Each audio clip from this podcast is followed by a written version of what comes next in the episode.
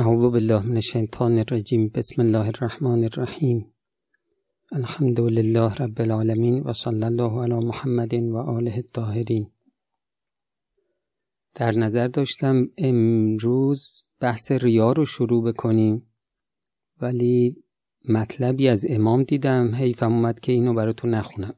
امروز این مطلب امام رو میگیم. انشالله جلسه بعد ریا رو شروع می‌کنیم. امام در بحث جهاد جهاد با نفس در مقام دوم یعنی اینکه ما بیماری های اخلاقیمون رو درمان کنیم و فضایل اخلاقی رو کسب بکنیم. جهاد با نفس در مقام اول اینه که گناه نکنیم. در مقام دوم مبارزه با بیماری های اخلاقی و کسب فضایل اخلاقی. امام میفرمایند که جهاد نفس در این مقام پیش مشایخ ازام اساتید بزرگ از اهل سلوک و اخلاق خیلی اهمیت دارد. بلکه می‌توان سرچشمه تمام سعادات و شقاوات سعادت ها شقاوت ها و درجات و درکات را آن مقام دانست. درجات درجه بندی های رو به بالا درکات رو به پایین. بلکه می توان سرچشمه تمام سعادات و شقاوات و درجات و درکات را آن مقام دانست. یعنی اگر بتونی نفس تو پاکیزه بکنی از بیماری های اخلاقی پاک بکنی نفس رو به جاش فضائل اخلاقی کسب بکنی این سرچشمه همه سعادت هاست. سرچشمه همه شقاوت ها اینه که تو این وسط لاعبالی باشی. کاری نداری عجب داری نداری تکبر داری نداری.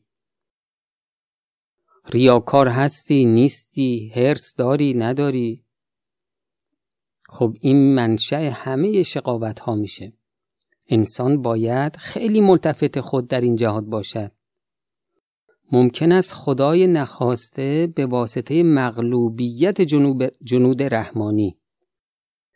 یعنی در همین بود اخلاقی شما میدون خالی بکنید و رضائل اخلاقی جای فضائل اخلاقی بشینن و خالی گذاشتن آن را یعنی بود اخلاقی را برای قاسبین و نااهل ها از جنود شیطان شیطان بیاد رهبری بکنه این بعد دوم تو رو این امام میفرماید که ممکن است هلاکت همیشگی از برای انسان پیدا شود که قابل جبران نباشد.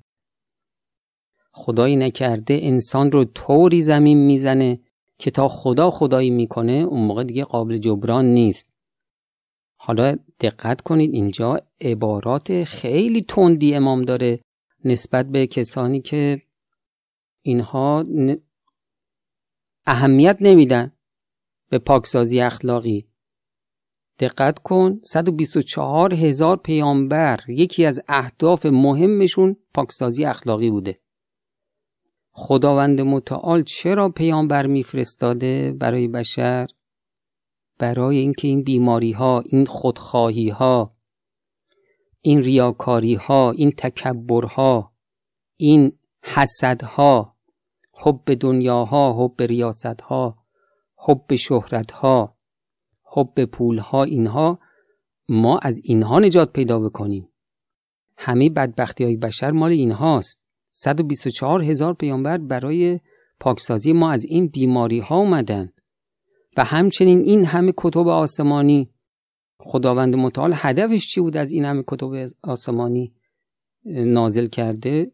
یکی از اهداف مهمش همین بوده که ما خلق هامون خلق های الهی باشه نه شیطانی. خب حالا شما که 20 سال سی سال چل سال پنجاه سال از خدا عمر گرفتی اصلا نپرداختی به این مسائل. خب این یعنی چی؟ یعنی شما بیاعتنایی کردی به 124 هزار پیامبر به خصوص پیامبر اسلام. فرمودن انما بعثت لاتمم مکارم الاخلاق. یعنی مثلا نازل شدم اخلاق بشر رو اخلاق الهی کنم. خب شما این وسط چه کاری پشت کردی به پیامبر؟ پشت کردی به خدا؟ پشت کردی به این همه انبیا؟ پشت کردی به این همه کتب آسمانی؟ بعد انتظار انتظار چی داری؟ فکر می‌کنی روز قیامت شما شفاعت میشید؟ حالا دقت کن ببین امام چی میگه. تویی که پشت پا زدی به این همه پیامبر پشت پا زدی به قرآن. امام میفرمایند که و شفاعت شافعین شامل حال او نگردد. نعوذ بالله. ببین این دیگه چقدر سخته. آدم وقتی پرونده خودش رو سیاه می‌بینه دیگه آخرین امیدش اینه که معصومین علیهم السلام شفاعتش کنن. اما اونجا ببین از شفاعت خبری نیست. چون شما دین رو مسخره کردی معصومین رو مسخره کردی تو دنیا. هی گفتی من مسلمونم. اما نپرداختی به اهدافی که انبیا داشتن به اهدافی که کتب آسمانی به خصوص قرآن داشته. بعد خب این تمسخر انبیاست دیگه تمسخر معصومینه. معصومین هم روز قیامت شما رو شفاعت نمی‌کنه. و ارحم الراحمین امام میفرمایند و ارحم الراحمین نعوذ بالله نیز به نظر سخط و غضب به اون نگاه کند. رحمت خدا رحمت بی نهایت خدا. ممکنه که اونجا از رحمت خدا خبری نباشه به خاطر اینکه شما دین خدا رو قرآن خدا رو مسخره کردی. هیچ اهمیت ندادی به این همه آیات اخلاقی. و ارحم الراحمین نعوذ بالله نیز به نظر سخط و غضب به اون نگاه کند.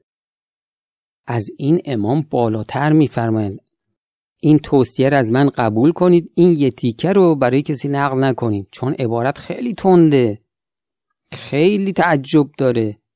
امام میفرمایند که تویی که اصلا اهمیت ندادی به دستورات اخلاقی قرآن اصلا اهمیت ندادی به این همه روایات حجم وسیعی از روایات مربوط به اخلاقه. و شما اهمیت ندادی. روز قیامت نه تنها شفاعت نمیشی امام میفرمایند که بلکه شفعاء او خسماء او شوند. نعوذ بالله. می‌دونید یعنی چی؟ یعنی نه تنها شفاعت نمی کنند بلکه روز قیامت دشمنی می کنند اون کسی که شافع روز قیامته برای منی که با قرآن مخالفت کردم اخلاقم اخلاق شیطانی بود اون شافع روز قیامت دشمن من میشه در روز قیامت. نعوذ بالله این دیگه چه بدبختیه؟ وای بر کسی که امام میفرماید. وای بر کسی که شفیع او خسمش شود. اون کسی که باید روز قیامت شفاعتش بکنه دشمنش بشه. خدا می‌داند چه عذابهایی و ظلمتهایی و سختیهایی و بدبختیهایی دنبال این غضب الهی و دشمنی اولیای حق است که تمام آتشهای جهنم و تمام زقومها یعنی خوراکیهای جهنم و مارها و اقربها پیش آن هیچ است. یعنی این عقوبتی داره غضب خدا و دشمنی اولیای خدا نسبت به انسان انسانی که اخلاق شیطانیه عذابی داره که اصلا قابل وصف نیست. ما میفرمایند که خدا نکند آنچه حکما و عرفا و اهل ریاضت و سلوک خبر می‌دهند. راجع به این عذاب ها عذابی که مربوط میشه به چی؟ به غضب خداوند و دشمنی اولیای خدا. میفرماید که خدا نکند آنچه حکما و عرفا و اهل ریاضت و سلوک خبر می‌دهند راجع به این عذابها به سر ما زعفا و بیچارگان بیاید که تمام عذابها که تصور می‌کنید پیش آن سهل و آسان است. و تمام جهنم ها که شنیدید پیش آن رحمت و بهشت است. عزیز من اهمیت بده. یه بخشی از زندگی یه بخش کوچیکی از زندگی تو بذار برای پاکسازی اخلاق. استاد داشته باش ولو هفته یک بار که شده نیم ساعت سه رو سر کلاس اخلاق برو و در طول هفته هم مصر باش به اون چیزی که استاد گفته عمل بکنی. اگر استاد استاد عمومی نبود بگرد. گفتم خدمتون یه آقایی که نسبتا از شما نظر اخلاقی بالاتره ازش خواهش کن. یه کتابی رو بذارید وسط. مثل همین کتاب اربعین حضرت امام یا حالا یه کتاب ساده تر برو جلوی اون آقا دو زانو بزن. هفته یک بار دو بار. اگر تواناییشو داری روزی 20 دقیقه. بذار برای اینکه این کتاب رو بخونید با هم و هر جا نکته عملی داشت عمل کنید. امام میفرمند که این جهنم یعنی جهنمه که مربوط میشه به غضب خدا و دشمنی اولیای خدا میفرماد که تمام جهنم ها که شنیدید پیش آن رحمت و بهشت است. خب یه نکته دیگه هم بگم و اون که ما کفر داریم دیگه کفر اعتقادی داریم دیگه. کفر اعتقادی یعنی شما انکار بکنی خدا رو انکار بکنی نبوت رو انکار بکنی کتاب های آسمانی رو. این دیگه بدترین نوع آلودگی دیگه. خب شما هیچ می‌دونید برادر من خواهر من که این کفر اعتقادی نتیجه کفر اخلاقیه. یعنی همین بیماری های اخلاقی. شما نگاه کن در بعضی از آیات قرآن اونجا هست. انبیا معجزه می‌کردن. بعضی از مردم ایمان نمی آوردن معجزه می‌کردن. حضرت عیسی مرده زندگی زنده می‌کرد جلوی مردم. کور مادرزاد شفا می‌داد جلوی مردم. پیامبر اسلام امیرالمؤمنین اینها زندگیشون پر از معجزاتی بود که به مردم ارائه می‌دادن و بعضی از مردم ایمان نمی آوردن آقا چی میشه؟ جلوی من مرده زنده بشه و باز من ایمان نیارم.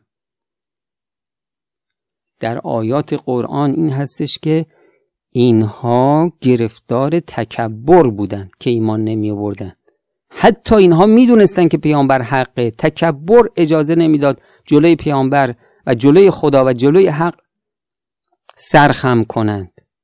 تکبر موجب میشه ما از تمام حقها سرپیچی کنیم. یعنی این بیماری اخلاقی. بیماری های اخلاقی اگر رسیدگی نشن اگر درمان نشند خدایی نکرده دست ما رو از دامن اولیاء خدا کوتاه می‌کنن و هیچ بدبختی از این بالاتر نیست. بشین فکر کن راجع به این مسائلی که گفته شد.